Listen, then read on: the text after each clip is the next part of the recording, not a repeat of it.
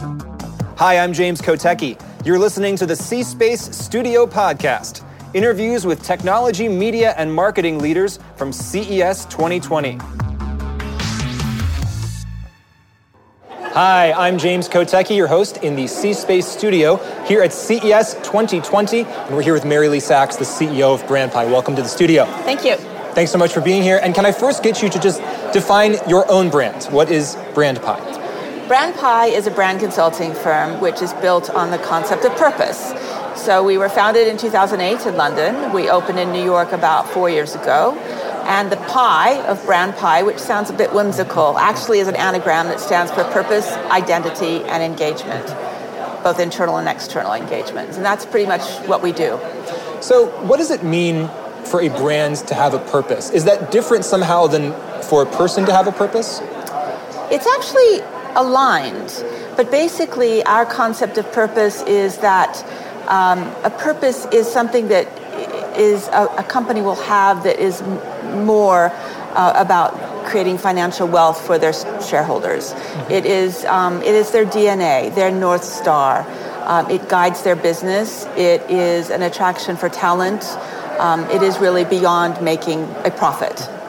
Um, I spoke to a Facebook executive earlier about this, and I asked a, a, a cynical question just to kind of play the devil's advocate.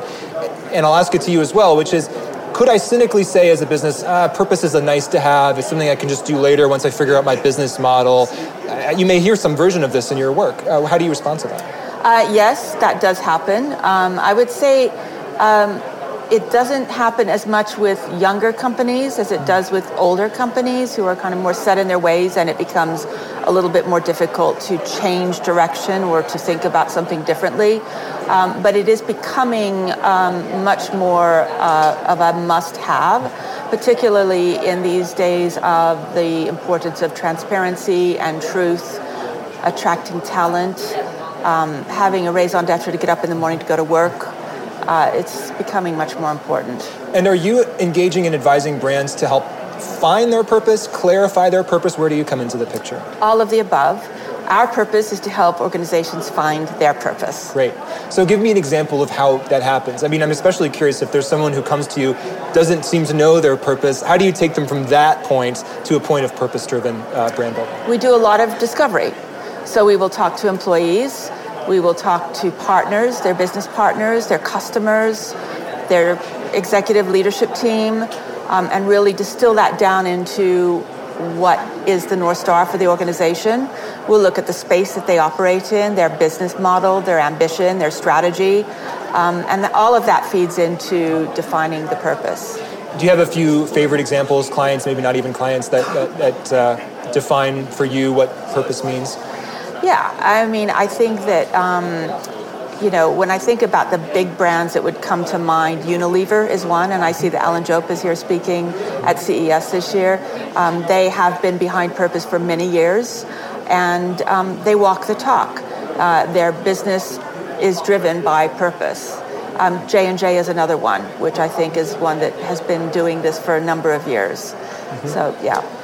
And does this is a technology conference? Does technology change the way one goes about finding a purpose? I mean, purpose seems like one of these timeless concepts that it wouldn't impact, but I just wonder if people are get more information than ever before, or they're on social media, are there other, other ways that technology actually changes how people discover purpose? A lot of ways. Um, so, yes, uh, when I mentioned truth and transparency, obviously a customer or a potential customer can go online now and look at everything that that business stands for. Um, so, it's becoming more important to stand for something um, beyond making a profit. But um, from the point of view of discovering purpose, purpose, we use a lot of technology in our methodology. Um, we use a collaboration platform um, to really, I kind of call it a focus group on crack. Um, because it allows us to talk to thousands of employees at one time and really get a sense of what they think the organizational purpose is, and that feeds into our whole discovery process.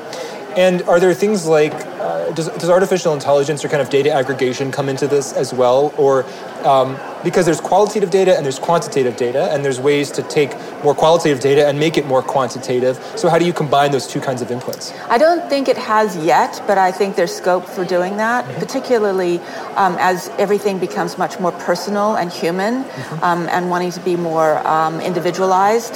definitely there's scope for that. I'd like to think, as an interviewer, that this kind of one-on-one conversation, which I assume is also good for discovery, something that can't be automated or, or replicated, Correct. but maybe it can be augmented by some of these technologies. Exactly, yeah. Um, I can look, you know, what is the data telling me people want to know about, and then I just ask one-on-one questions and kind of dive deeper into yeah. that. Yeah. You, uh, you do this all the time. Is is finding purpose hard? Is it supposed to be hard? Is there, is, do people overcomplicate it? Um, that's an interesting question.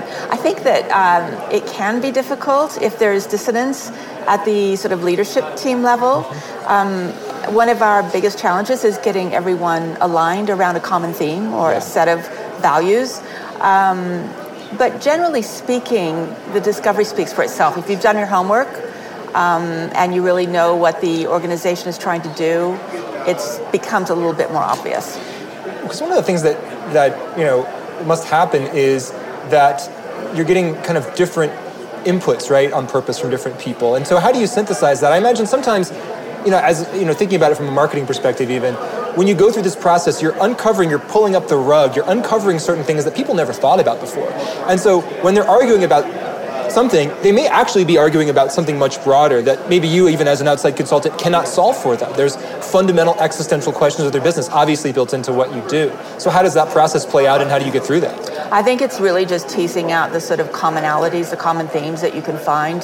Um, and yes, that, that does happen. Um, it's really just looking at where, what the company is trying to do and where it can go, what the scope is, um, and taking it forward. You know, one of the things that I think um, is an important role for us is to be the independent outside view, the objective view, um, because I think a lot of times when an organization tries to find its purpose themselves, they're so inward thinking um, and so blinkered that they don't necessarily speak to some of the outside um, factors or, or think about that. So I think that's a really important role. You wrote a book in 2013 called What the New Breed of CMOs Know That You Don't. Catchy title, I. I love it. Uh, it is now 2020. What are the things that the best CMOs know that the other ones don't? Well, that book was based on a lot of interviews with a lot of different CMOs, and they all came from different backgrounds. And they, some of them were new CMOs, some of them were creating a CMO position in their organizations. They were all very different, but the one thing they had in common was a huge curiosity, perpetual curiosity, always wanting to learn, always wanting to push the boundaries. And I don't think that's changed. I think that the boundaries have gotten bigger um, or more depth. Um, there's more depth there, but I think that um, CMOs now have a bigger role to play, but that has not changed. And as long as they're always looking for the next thing and curious, I think that that's the most important. What's something that you're curious about for the year 2020? I'm curious about where all the technology is going to connect to the human. So, you know, we, we're coming out of a decade of social, um, and we seem to be entering a decade of individual. Um, privacy, um, AI, and how that plays to personalization. I think that will be really interesting to look at the human component. Uh, finally, you are an agency. Do you use the term agency to describe what you do? We use consultancy. We- Consultancy. Um, you know, I'm curious when you would talk to different, you know, advertising agencies, and a lot of those people are here. Does that does that term have have meaning anymore? How's that term? How have you seen that term change? Oh, sure. I think Yeah. it does have meaning. I think that um, when you say it, though, it means a lot more than it used to. Yes. So I think um, the the agency or consulting landscape has changed so dramatically. There's so many more players, and there's they're doing so many more different things that I think it's really hard to be um, to be classified as one particular type of agency. And a way to stand out, however, is to define clearly one's purpose. Exactly. MaryLee Sachs, CEO of Brandpie. Thank you so much for being Thank here. Thank you. This podcast is in partnership with the iHeart Podcast Network.